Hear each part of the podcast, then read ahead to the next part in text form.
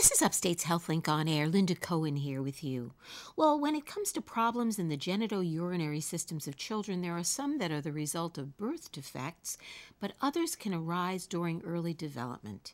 Here to fill us in on the most common ones that affect children is Dr. Matthew Mason. He's assistant professor of pediatric urology at Upstate Medical University.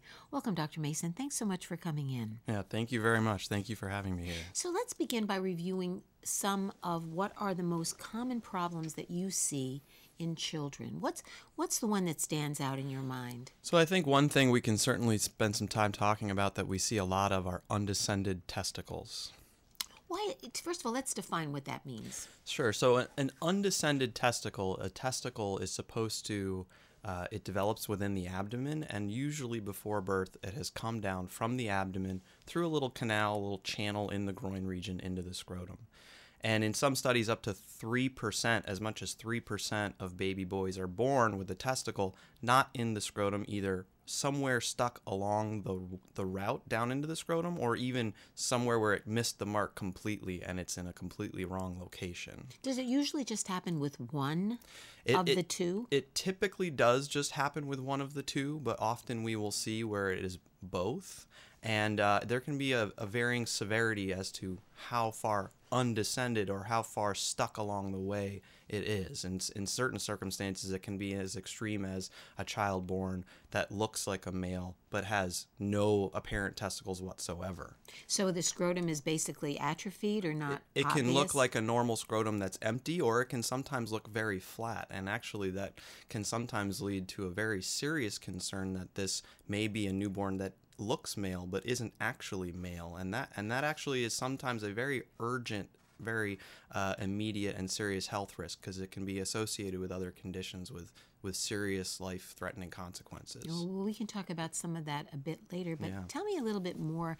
Do we know what causes this or who is most at risk for these kinds of problems? Uh, you know, unfortunately, like a lot of things I deal with, we get asked that question a lot by parents. Is it something that I did? Is it something that we could have done differently? And and we really just honestly don't know. And so if you had to pick one answer, I would say it's random. There are certainly genetic factors and and some environmental factors, but for example, in identical twins, the rate of undescended testicle from one to the next is only around 30%. So it's not purely genetic.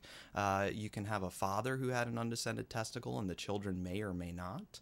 But there seem to be some associations with things like smoking during pregnancy, alcohol use during pregnancy, certain medications that are advised against by obstetricians during pregnancy, but none of these things are absolute. So again, we usually tell people it's it's usually mostly a random event. How about with children who are born early, like preterm births? Absolutely. So whereas I said 3% of baby boys, that's that's the that's the statistic for full term otherwise normal birth weight baby boys. If you look at the population of premature or very low birth weight infants, it can be in some some some reports up to 45% of these infants can be born with a testicle not in the scrotum. And does that suggest that since it's a developmentally occurring process and the baby is born or taken sometimes before he's he or well he has gone through his full gestational development that that may be the reason why. Absolutely. You know, it may just be purely a time factor for some of these infants, but the testicle often will have descended by somewhere early on in the third trimester. And these premature infants are born later than that, but yes. still have undescended testicles. So, what you mentioned, it may be sort of a symptom of a overall developmental issue as a whole. Very interesting. So, basically, well, first of all, there's is there some distinction here between an undescended testicle and one that kind of pulls back?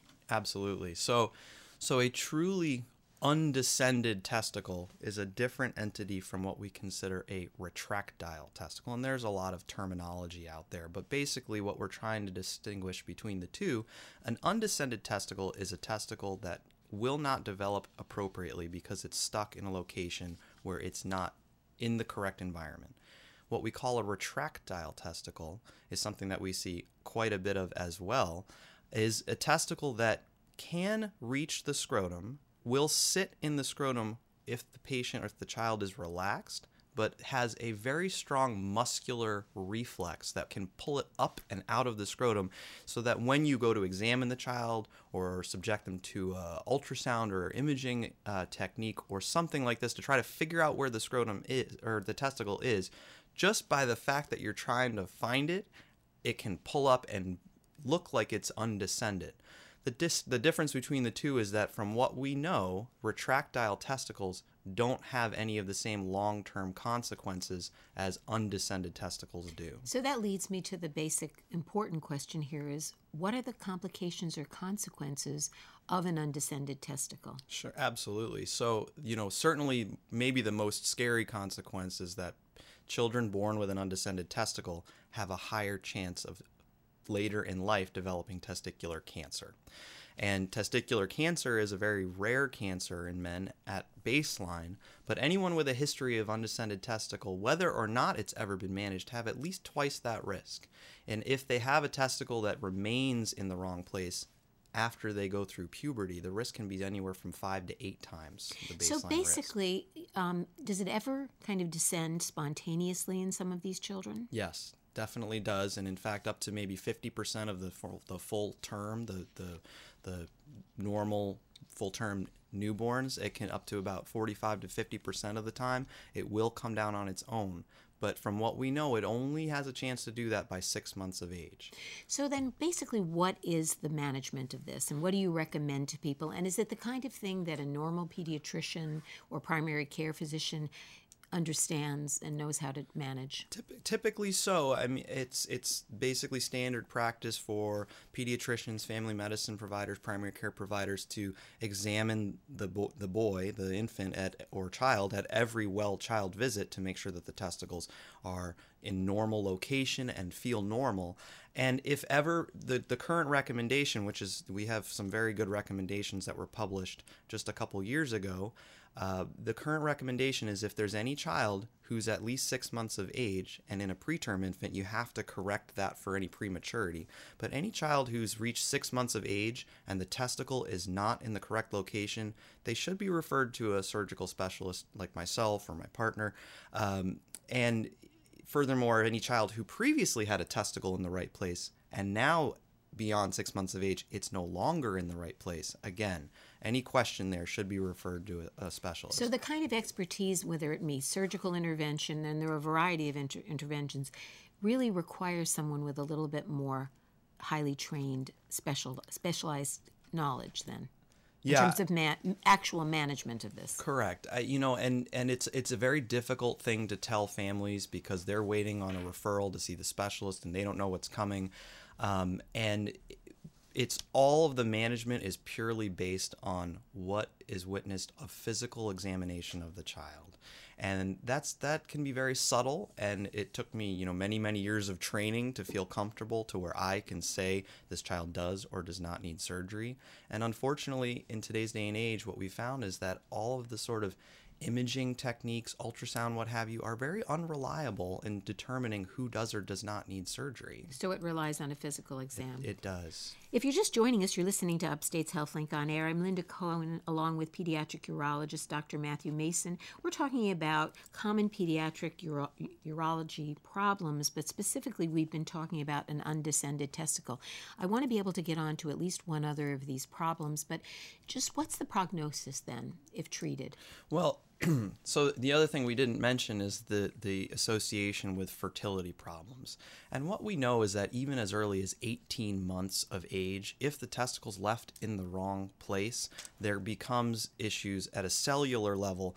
Developmentally, the testicle does not develop properly, and long term, it may affect the overall fertility of the patient. If appropriately managed, where the testicle is placed in the scrotum by about 18 months of age, uh, you maximize the potential for fertility, you minimize the risks for cancer, and in a patient like that, you know, they do have an increased risk of testicular cancer long term, but it may only be twice that of the general population. And in a patient with just one undescended testicle, from what we can see long term, they have normal ability to have children in terms of if you look at the rates of men trying to have children and how many actually can father a child, one undescended testicle seems to be as good as a normal person versus two undescended testicles, it's down to about 65%.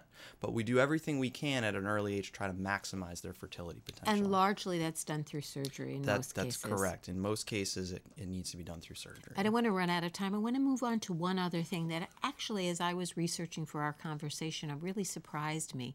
And that as a pediatric urologist, you're actually looking at prenatal problems. In other words, while the infant Mm-hmm. is or the neonate is still developing in the womb. Tell us about that. What what kinds of things are you finding and what can you manage? So, a very common finding in pregnant women, and up to 3 or 4% of pregnancies, can have an abnormal appearance of the kidneys or kidney of the fetus. And so, a lot of times, this is sort of within the scope of what obstetricians know how to manage, but sometimes they can pick up something a little more severe, and it creates a lot of anxiety for the family. Uh, and sometimes decisions need to be made about is something, uh, is it important enough to make a decision about how to manage the pregnancy? And so, you know, you can find the most common thing we find is urinary uh, in an increased amount of urine that sits in the kidney, what we call hydronephrosis. And you'll find this in babies, and it varies in severity very significantly. And you're talking about while they are basically in utero, you're using a pediatric ultrasound or an ultrasound to Correct. determine this, and you this is a finding Correct. that's subsequent to normal ultrasounds that are done throughout the pregnancy. this is typically picked up at around 20 weeks gestation when women have their sort of what they call anatomy scan and they'll find an abnormal appearing kidney and in, in certain cases this can be representative of very severe disease that may go on to need surgery in extreme circumstances we may recommend intervening during the pregnancy or even making the pregnancy a little shorter by inducing labor earlier. Uh, but most of the time, these are things that are things that the child can grow out of or can have uh, non surgical management. And so it creates a lot of anxiety. And we you know are happy and we encourage being able to talk to these women during their pregnancy so they at least know what to expect and in most cases that's all that it takes Really. So it, it sounds to me like a lot of these kinds of issues really are not, um, really require a certain amount of expertise beyond perhaps even the standard urological training. In your case, going into pediatric urology. And is it, it's not that, is it a common thing to find pediatric urologists? You know, there there are not too many in this area. Certainly in in, in upstate New York, there are pediatric urologists in Albany, Syracuse, Rochester, Buffalo. But between those areas, I don't think you're going to find very many. So, unfortunately, we do have patients that have to make a several hour drive to come and see us. Uh, but there are the there are, there are two of us here in Syracuse. And you know, it's just a matter of there aren't that many places in the country that train these people. There's only about 25 to 30 pediatric urologists trained in the United States per year. And you basically did, you were here for medical school, I was. went elsewhere for your training, and decided to kind of come Yep, back. come on So back home. We're quite lucky to have you coming back. Thank you. you. so much. So, how can people reach you if they would like to reach you and, and get, you know, learn more about your services? I think the the easiest way for either a patient or a potential patient or or a primary care provider to get more information or, or contact us would be just call our office. It's 315-464-6060. That's 6060. 6060. That's the pediatric urology office. We're a small group, so everybody knows everybody and we're we're right here on the phone. Well, thank you so much for coming in and enlightening us. And I think, you know, certainly something as common as the as you mentioned, the undescended testicle issue is certainly of concern. And clearly, you know, you're you're um, zero, zeroing in on some very, very highly specialized problems. I want to thank you so much for coming in and, and enlightening all of us. Well, Thank you again. Thank you for having My me. My guest has been Dr. Matthew Mason. He's assistant professor of pediatric urology, specializing in pediatric urology problems. I'm Linda Cohen, and you're listening to Upstate's HealthLink on Air.